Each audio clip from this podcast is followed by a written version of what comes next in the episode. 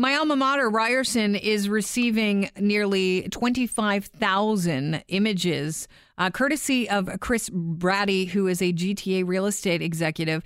And he bought up about uh, 10 years ago all of the New York Times Canadian photo collection and he's donating it to Ryerson for the uh, to the uh, Ryerson Image Center. It's going to be the photos will be part of a uh, exhibit that will run from September 13th through December 10th that you can go and check out.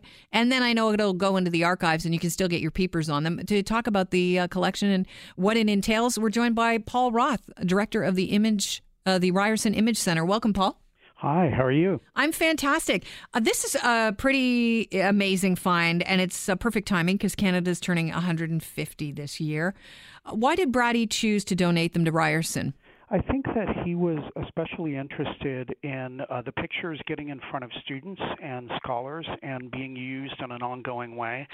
And I think that the timing was right for him. He really wants to make a point with this, which is that we need to uh, study our own history. We need to value who we are and where we come from. Uh, and a collection like this can really help us do that. Tell us about the New York uh, Times Canadian collection and what it it includes. Well, it's about 25,000 photographs that uh, that cover Canadian subjects. So that's Canadian personalities and news events uh, from the perspective of the biggest um, uh, and most uh, read newspaper in the United States. Uh, so these are the pictures that w- that found their way to the New York Times. Most of them published, but some of them uh, just ended up on the cutting room floor, uh, representing a whole century of stories, the 20th century from World War I through the 1990s. these are the stories that Americans wanted to read about Canada. Does it make us look quaint? Oh, really? It's it's quite extraordinary. I think that um, you know the truth is that uh, that America's attitude toward uh, Canada is one that has uh, vacillated. Obviously, it's mm-hmm. one that we're all familiar with here. Uh, at the New York Times, things were taken quite a bit more seriously. There was a real attempt to try to understand the cultural and political life of this country throughout the 20th century.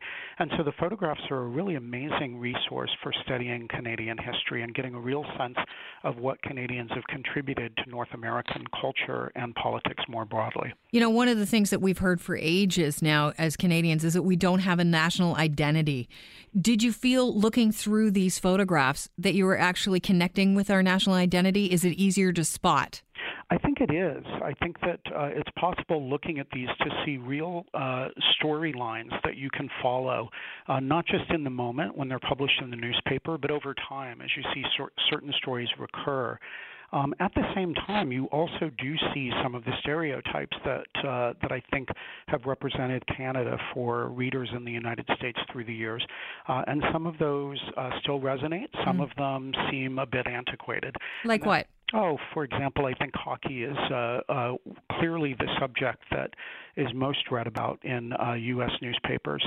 Um, at the same time, it, it's identified very directly with Canada, whereas certain uh, say comedians like John Candy are people that probably aren't even directly identified with Canada uh, when they're p- uh, profiled in the New York Times.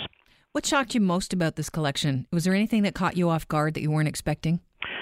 Uh, I think the breadth of the uh, of the historical stories that are told. In other words, there are stories of all different types that um, that I don't think I imagined that I would see.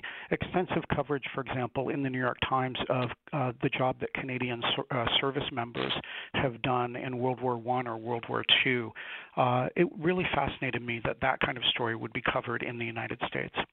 So, if we want to get our eyes on these uh, exquisite photographs, obviously you can't have an exhibit of 25,000 photographs. No. Uh, when do we see them and, and where? And how long did it take you to put together, to weed through these and figure out which one is going to tell the best story of Canada? Well, we, uh, you know, we fully understand that there are many, many different stories to be told here, um, but we have to start somewhere.